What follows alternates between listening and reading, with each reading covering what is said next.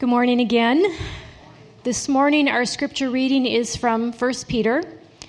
Please follow along in your Bible or you can use the screens. And I'll be reading 1 Peter chapter 1, verses 22 through 25 from the English Standard Version. Having purified your souls by your obedience to the truth for a sincere brotherly love, Love one another earnestly from a pure heart.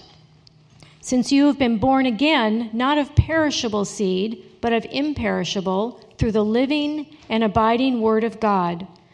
For all flesh is like grass, and all its glory like the flower of grass. The grass withers, and the flower falls, but the word of the Lord remains forever. And this word is the good news that was preached to you. The word of the Lord. Well, once again, good morning, church. How's the traffic out there? Anybody come on 90 westbound? Is it getting bad yet? We may need some of you to stay to fill out the attendance for the second service. It's Palm Sunday, it's Holy Week. This is big attendance week for pastors, so um, help me to bear the shame of low attendance by staying. Count you twice. Uh, it is uh, Passion Week, it's Palm Sunday. And uh, let me begin by uh, saying a couple of words about Palm Sunday. Uh, by the way, before I even start that, I want to let you all know that we have Good Friday service starting uh, this Friday, we have Good Friday service at 7 p.m. And we invite all of you to come to that. Uh, Katie Scheid, it's going to be her last sort of official gig. So, uh, if not for Jesus, for Katie. Bid your um, appreciation to Katie. So, people uh, waved palm branches when Jesus was entering Jerusalem. And the palm branches, as a cultural symbol, it represented victory, uh, but more than victory, it represented peace and rest. Uh, you, some of you know that Jesus didn't ride into Jerusalem riding a white horse as a conquering warrior would, but he came into Jerusalem riding a donkey. And the donkey represented uh, nothing, it was pathetic. And the reason kings did that is because they were already kings. You know, if you come to my house, I'm not dressed in a suit because I'm the king. So, in my head, I am at least. Uh, when I go out and I'm trying to make an impression, I dress up. But when I already have the love of those who surround me, I dress down. That's the way it works. And so they wave these palm branches to a king who was already king. He was already Lord. And so he rode in on a donkey and they waved these branches representing peace. And it represented this in the uh, ancient Near East and in the Mediterranean world. And there's a point to uh, sort of start us off here. And the point is this that Christian faith always was born out of culture and out of history and out of a people that already existed. We didn't invent something entirely new. We didn't start from scratch. We didn't uh, invent the word love or even God. These words existed before Jesus came into Jerusalem. And what the Christian message is, is a message of redemption. You take something that already is, but it's broken. It's not quite fulfilling its mandate. It's not doing, doing the job that God created to do. And Jesus came to save it, the very thing that was already being used, but not in its fullest form. And so the palm branches, it was used before Jesus. And now we may think it's a Christian thing, but it's not a Christian thing. It's a cultural thing that Jesus has redeemed. And for that matter, so is Christmas so is Easter. Do you know that Easter is a pagan holiday before Jesus rose from the dead? And that Christians usurped it? Do you know that the far majority of the original hymns that the churches sang were bar tunes. This is a story of Christianity about creation, then the fall, and then redemption. Do you know why we're not all just instantly dead? Because God doesn't want to throw us away, He wants to redeem us. He doesn't want to say, Peter, you're already broken, you're messed up, I'm going to have to start over. No, he's, he cares about me. He meets me where I am at. In other words, God cares about recycling, folks. What a great contextualization of Seattle. I'm a, I'm a great missionary here.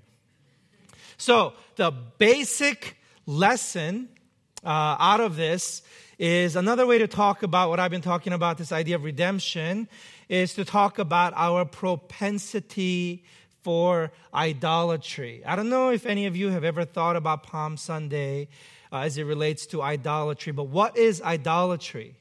Idolatry is putting weight on things that cannot bear the weight. And that's what the people were doing. When they were waving those palm branches, they were putting their hopes on an earthly king. So what was happening is either Either they were putting too little weight on the real Jesus, or they were putting too much weight on a figment of Jesus in their own imagination. They imagined Jesus to be just an earthly king, and they put these earthly hopes on him. Totally doesn't make sense because he's actually the king of the entire universe.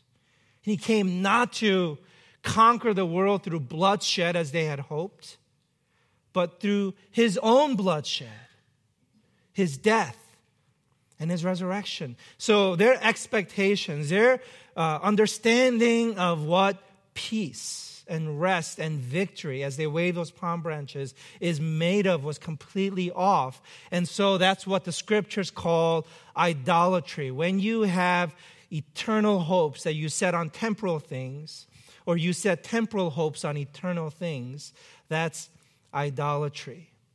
Uh, and actually, long before Palm Sunday, this idolatry started when uh, first the story of Adam and Eve illustrates idolatry. They were looking to their own selves to be God.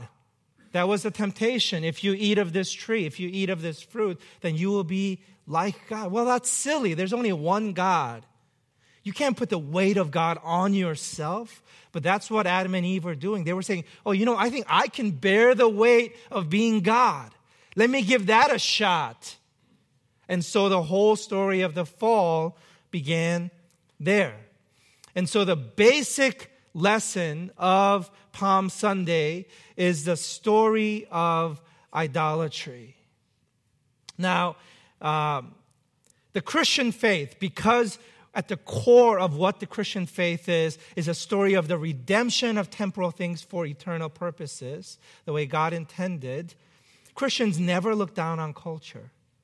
We never judge the relationships and the people around us. We don't demonize culture. We don't throw it away because God hasn't thrown us away. A bruised reed he will not break, a smoldering wick he will not put out. Jesus, when he teaches about how God is going to save the world, he says, you know, there's chaff and there's wheat, but we're going to let them grow up together because we don't want to destroy the wheat in the process of trying to take away the chaff. So we, we let the wheat and the tares, excuse me, grow up together. And so God is allowing us to live so that in time we begin to experience salvation. And so, Christians, at the core, there is compassion and there is a, a, a, belief that we have in the people and in the culture around us. We don't judge it and simply discard it, execute it. So, one way that uh, you can think about this is if there is something in the culture, or if there's a loved one in your life that you don't approve of, the non Christian thing to do is to judge it and discard it. Just put it outside the box that you approve of and just hate on it. judge it, think evil thoughts about it. And anything associated with it, just throw it away also. Or, or, you can become the very resource that they will come and look for when their weight of eternity comes crushing down on their idolatrous hopes. And you can be there. You don't break the relationship in the hopes that finally, in due time, when the weight of eternity begins to crush their uh, temporal, non load bearing walls of their life, you're there. So, for example, uh, I'm in a season of weddings. The spring is coming, summer is coming. There are several weddings lined up. And uh, there are some things I don't approve of in these marriages that I'm doing. They just aren't. But what do I do? Do I say, I'm not going to do your wedding because I disapprove of X? No. Because when they need wisdom, when they realize the weight of what they're doing is going to crush their expectations and their own human strength, I want to be the first one they call. This is what it means to believe in redemption. So, to get specific, for example, uh, some couples, uh, I have to ask, do you want to do a civil ceremony or do you want to do a religious ceremony? And they say, well, you know, she's not a believer, I'm not a believer, I'm not really sure where I stand with God. I say, great, you know, this is your wedding. I'm a civil servant, I'm also a servant of the church, so I'm happy to perform either one by the power invested in me by the state of Washington or by the Church of Jesus Christ. Either one, you pick one. And some people choose civil. And I say, that's great. You are not, you don't have enough faith to do a religious ceremony, but let me explain something to you. Just, just a question. Do you believe that your human love is worthy of this other person's trust? Do you believe you will be consistent enough? Do you believe that you are all they need? 24 7. They will never ever be disappointed in you. This is what I ask. Just a simple question. And the answer, of course, is, well, I don't know. Well, the reason I advocate a religious ceremony, even if you don't have sufficient faith right now, is you want to put the weight of the eternal need for your love on God. Because really, it's God who is going to love your spouse through you. It's not you at all. In fact, your love is fragile, it's fickle, it's conditional. I mean, even if you're not a religious person, wouldn't you agree that human love at its shining best fails? And so, why don't we talk about what a religious ceremony might look like? Oh, sure, okay, let's have that conversation. And off we go. And then another way that um, this might come up is wedding vows. Do you want to use traditional wedding vows, or do you want to uh, write your own vows because a lot of couples want to write their own vows. I say, oh, great, let me take a look at your vows. So you're telling me, this is just a question I want to ask you, is what I say. So you're telling me you believe the strength of your love is sufficient for the rest of your life? Is that what you believe? Just tell me if you think, knowing what you know so far about love, and then, well, Okay, here's why I would advocate for a traditional vow. Because when you submit, and that's the word, submit to traditional wedding vows, you're acknowledging that this stream has been flowing long before you got here. And it will flow long after you're gone. The wedding is a God ordained institution that's bigger than you, that you're stepping into, you're not going to form it, but it is going to form you. And you're submitting to not your own promise, but to a covenant that you and God are making. It's like, oh. But if you want, you could write a letter to your spouse, and we could add that to the vow so that the vows can be what they are, which is represents covenantal relationship with God. But your letter can represent your feelings for your uh, partner, which is what they are. Oh, great. Now that feels proportionate. What, what I'm trying to do in these uh, uh, opportunities is to name idolatry for what it is. Things that are temporal, things that are human, cannot bear the weight of eternity. That's what the Palm Sunday story is about, and that's what today's passage is about. Peter, in this, uh, in these verses, explains to us what eternity basically boils down to. When, when the preacher talks about things that are eternal, what's he talking about? What's eternal? What is the thing that God cares about? What's the thing? Guess what's the thing? Love is. Oh, by the way, this picture is a, um, a bull. like, remember when the Israelites they made a golden calf, they made an idol. I hope you've already made that connection, but that's where the um, that's where the mind went. Okay, so we have one point today because the introduction was sort of its own point. Uh, the point is, love is what matters. And then we'll do an application, and then we'll do conclusion. Okay? All right.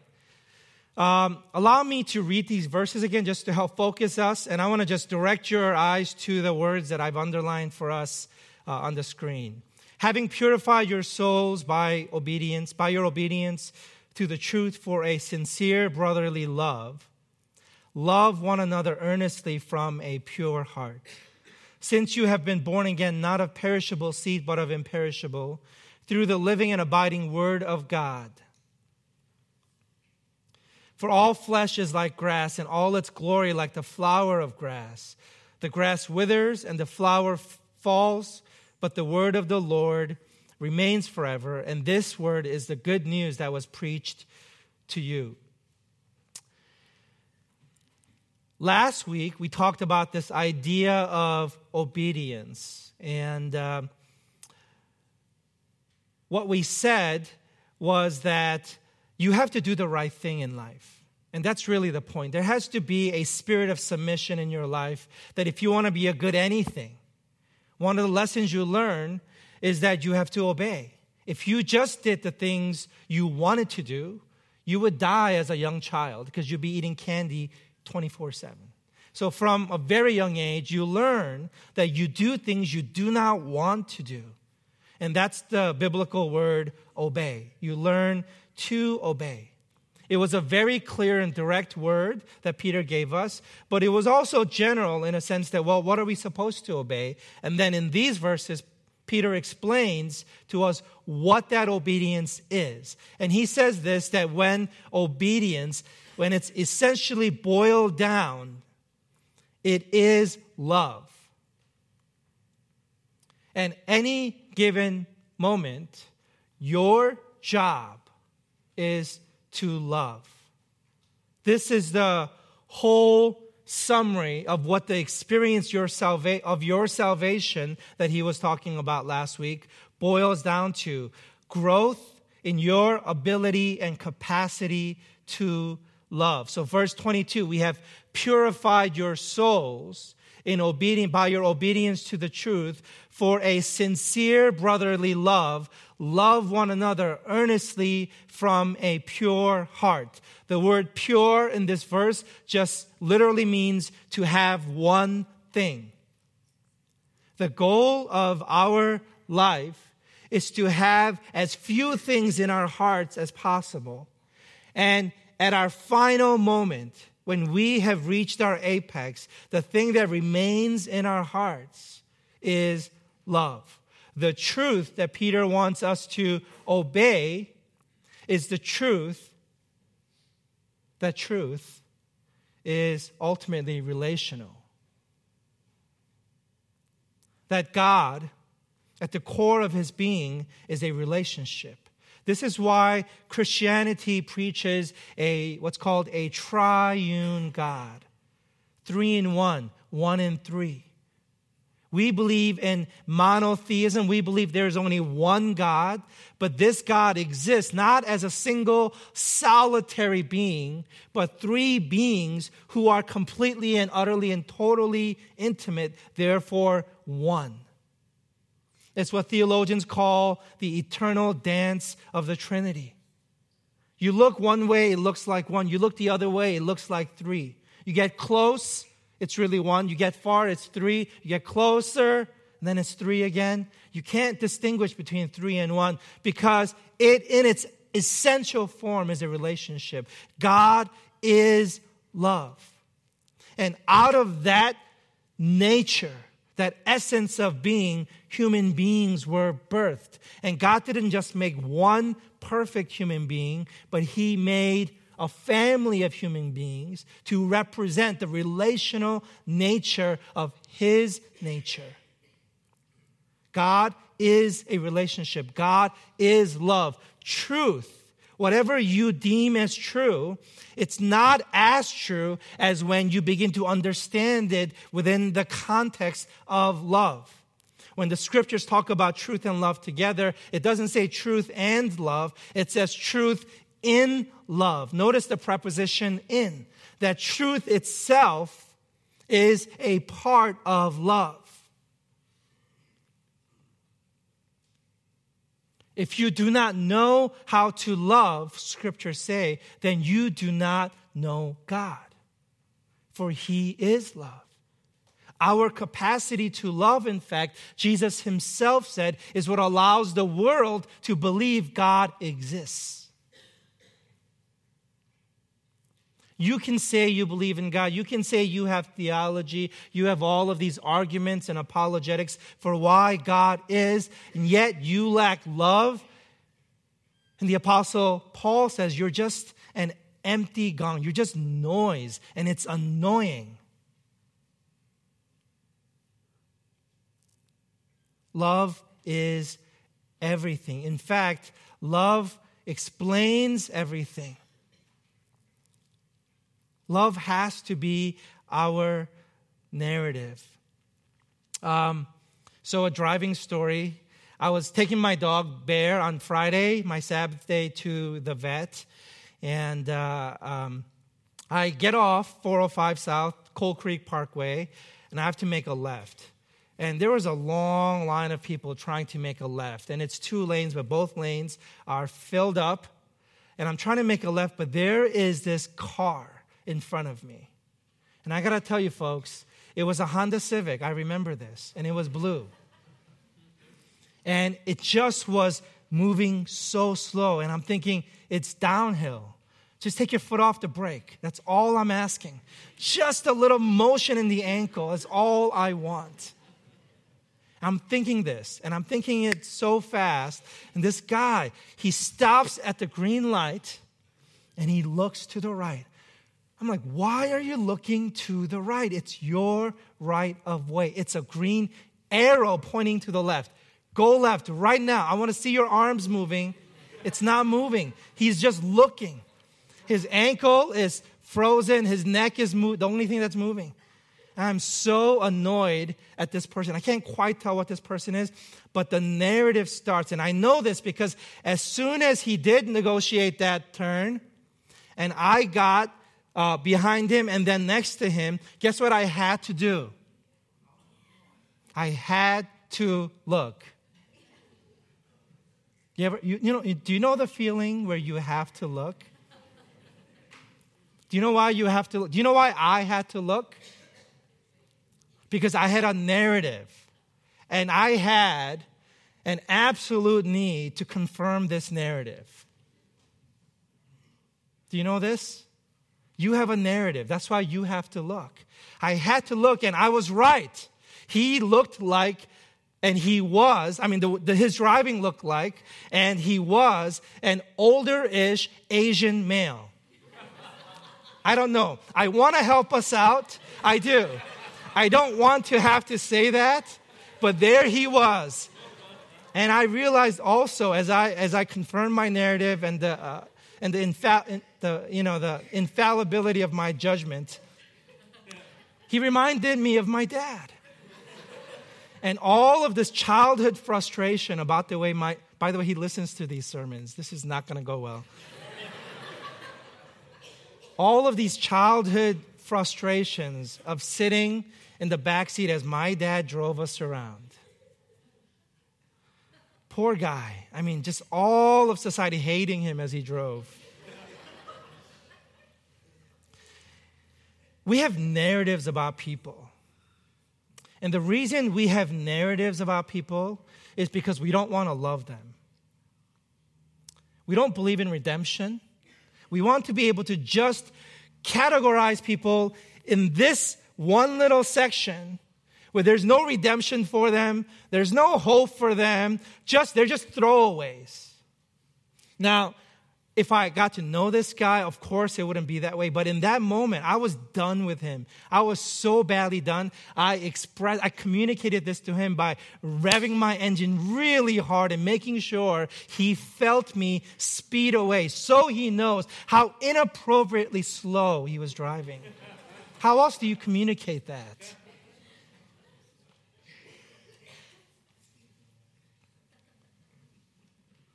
And so Peter says in verse 23 born again, since you have been born again, not of perishable seed, but of imperishable, through the living and abiding word of God. This word, uh, born again, in verse 23, uh, the literal definition means to produce again. And it's literally the word fruitful. It's translated here, born again. But the literal translation would be so that you are fruitful or fruitful again. I guess that'd be the literal translation. What, fruitful, what does that mean? It means about people. That when you understand that your job isn't to have a narrative about people so you can throw them away, to have a narrative about a certain segment of culture or a group of people or a person, but you're able to imagine, understand God's narrative for all of us, which is the story of redemption, and you're able to understand the other person within God's narrative for you, you're bearing fruit as a child of God, as you learn to love people. And you know, the scriptures talk about eternity, about being imperishable, as Peter does here. It doesn't just mean that you're, you're living forever, just being your unredeemed, wicked, judgmental, narrative having self. That'd be hell. Who'd want that? Would you really want to live as you, the way you are forever? Do other people want that? No. Susie is not in it for all of eternity for the Peter that I am today. No, she has God's narrative for me. She believes that I am growing, that there's a trajectory to who I am. She holds that narrative alongside who I am, and through that narrative, she's able to love me. And that's fruit in her life. She's being a daughter of God, because that's God's narrative for her. And as I experience the love of God through Susie, I'm able to now love other people. I'm bearing fruit as a son of God. And that way, we long for eternity, a place where love is overflowing. Have you ever even been loved for a second by somebody? It is absolutely exhilarating. I am never a better human being than when I am just coming off of having just been loved. My energy level is high. I'm forgiving. I'm generous. I'm hopeful. I love you. It's great when I have just been loved. And imagine that sensation times a billion, but the whole room is just bubbling over, filled with it, saturated, oversaturated with love. That eternity I want. And that is what Peter is saying. Now, look at this image uh, behind me. I don't know if you thought it was a random image, but this is the latest picture that the Hubble uh, telescope has taken. In this picture that the Hubble took, uh, there are about 30,000 stars in this picture. Uh, it's actually a picture of the spiral galaxy. I don't know what this is. This is just what it says. Spiral galaxy NGC 5023 for you fact checkers out there. Uh, and it's about 30 million light years away. And it's uh, a most highly resolved picture of a galaxy that we have. Okay? But actually, it's not well resolved, resolved at all because it has, in reality, billions and billions upon billions of stars in this one galaxy. But we are only able to capture 30,000 of them. Psalm 19 says this The heavens declare the glory of God. Now, Susie and I, some of you know from previous sermons that we love to go on evening walks as we did last night. And the first thing we do as soon as we step out of our house is we look up and we see the stars. It's amazing to us. The sky is getting clearer, the stars are getting brighter, stars are beginning to uh, twinkle. And I, I think I like it because I feel the smallness and the insignificance of who I am and what I am. Just my own smallness is, is really helpful. It's just, it's exhilarating to feel that. The scriptures tell us that the heavens declare the glory of God. And this word glory, it's literally the word matter. It means to be heavy. And when something is heavy, it means it matters. And when we look up into the night sky, as we see the vastness of the night sky and the billions of stars that are just in just one galaxy, we begin to realize not just our insignificance, but our significance contrasted to the glory of God. We realize He loves us, He cares about me and my story. He's interested in redeeming little old me. I'm not worth the time. I'm not worth the effort. Why? Why is God doing this? Well, because I matter. And that's what the scriptures mean. I share his glory, I share his matter. I weigh something. I'm not just a piece of grass that blows away in the wind. I'm not just a flower that falls and it's gone. I am created by God to exist forever but not just the way I am. That's not worth it. But in the narrative of God's redemption, I have infinite value. More valuable, the scriptures tell us, than the stars. More glory. I share in God's glory. And Peter is saying every single person you've ever seen has this much weight, glory, matter, significance. And your job is to ride the narrative of God in their life and love them. They're not a throwaway.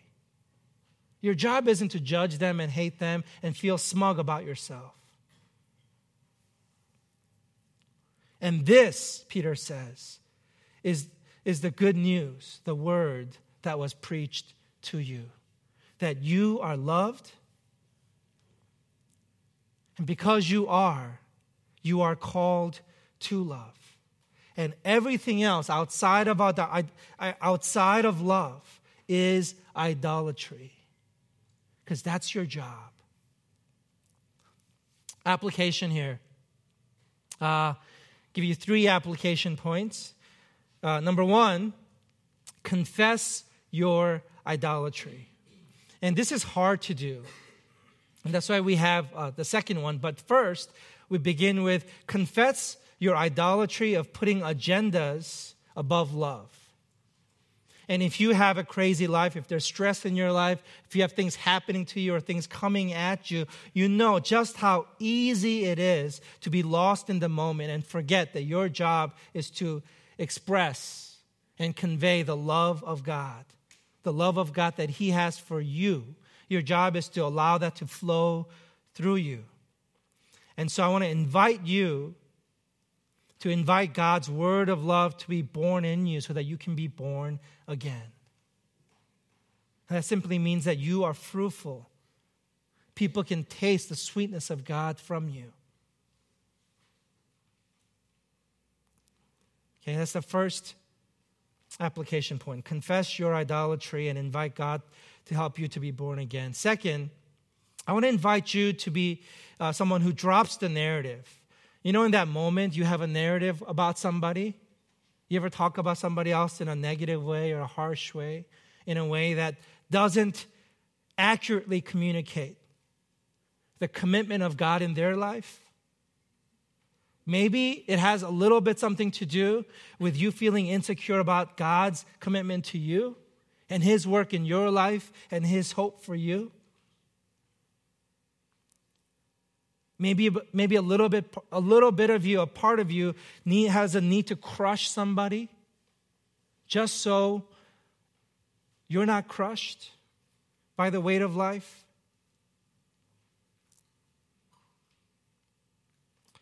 So I want to invite you to drop the narrative just in that moment when you feel a narrative about somebody else forming and you feel the urge to have to look. Just confess, God, this narrative is ridiculous. This is not the story of God in this person's life. This is born of my idolatry. This is born of my insecurity. This is born of my fears. It's not born of you. Help me to be born again. And then, third, a real practical one for our church. I want to just uh, cast a little bit of vision about this opportunity to build our community. Um, I was meeting with somebody and they were helping me to understand sort of some perspective about our church. And uh, we've spent the last two years laying down the foundations for change. You know, things like rebranding and renaming and changing our governance and restructuring and all of that. That's all great, but that's all on paper. But in the next season, in the next four to seven years, we have an opportunity to build our community. We have a chance to help people get integrated and folded into our community through events and programs and ministries. But this is where people come in. This is where you come in. The staff cannot do this alone, and the changes on paper uh, can't do this alone. What we need, actually need are people lending themselves to build this community. And I want to name just uh, one practical way to do this. We are looking for one leader who will have a vision of enfolding for our church. And what enfolding means is when they first visit to when they go to a membership class, a lot of things have to happen for a first time visitor to feel like they want to become a member of our church. What has to happen here? Well, when they, after their first visit, somebody has to write them a letter. You know, we don't do phone calls because, gosh, we live in 2015. We don't call each other. That'd be silly. Uh, but we will write a postcard or something. I know it's sad, right? We should call each other and scare each other. oh, hi. Um, but phone calls, letters, we have to have events and gathering events and connectional opportunities all the way to the point where they feel like, gosh, this community knows me. I like to get to know this community better. They've reached out to me. I like to belong. I like to serve. I like to give. How do I officially do that, and that's becoming a member. And so we are looking for a person who can have a vision for this and lead a team of people to help the church be an enfolding church. So that newer people have a pathway, steps they can walk towards becoming a full fledged, uh, you know, a part of this body. I was talking to somebody this week who said, you know, I like to think about how to uh, give away free yoga and exercise classes so that we can have enfolding experiences as a church, because that's what I do for a living. Or somebody said, you know, I love to have uh, picnics across the street at the park when the farmer's market is taking place. It's so easy. You spend five to 10 bucks, get some food, lay out a blanket, and you have a party. And so I, I would love to be one who organizes that uh, a few times this summer. These are enfolding opportunities. But these are just pieces to what this ministry can be. And so uh, I just want to plant this seed and communicate this opportunity. If that's you, you really need to come talk to uh, anybody in the staff, and we will have conversations to make sure it's a great fit for you and to uh, help you put a team together and get this going. But we're in that season right now where we have an opportunity to build our community. And then the final stage would be we begin to see change in our culture, culture change. Okay? And then uh, a last sort of subset of this uh, application point is next week is Easter. And statistically, we know uh, lots of folks will actually come to church if they're invited. And lots of people actually won't come to church if they're not invited. So a lot, a lot hinges on the invitation itself. And I want to just invite you to invite someone uh, next week to church. Uh, we're going to talk about the question Is God good? And I think that's going to be an interesting talk. And we should have fun. It should be very relevant to somebody uh, who is thinking thoughts about God or church. Let me conclude here. Uh, as I feel the narrative forming in me about somebody else, and uh, I feel the urge to have to look, I really realize all of those uh, moments of shortcoming are opportunities for me to realize that I am not the source of love, but I'm merely the vessel through which God's love flows. And so, for those of you who are uh, sitting here and you're not really a Christian yet, I want to ask you do you believe, just a question, do you believe that your love is sufficient to last you and those around you for the rest of your life? Do you believe you are the source of love? Or do you believe you're a battery that just needs to be recharged all the time? And I think whether you're a believer or not, you recognize the deficiency of your love source. It's not you. It can't be you. It has to be something else. And it has to be true that human beings are merely vessels. That has to be the truth. And the question I want to ask you is what is the source? Who is the source? And the Christian claim is that God is the source. And God conveyed this love to us. The way we are able to connect to the source of love is through Jesus Christ. That there's no way for a human being to recharge apart from the life, death, and resurrection of Jesus Christ. And this is the good news.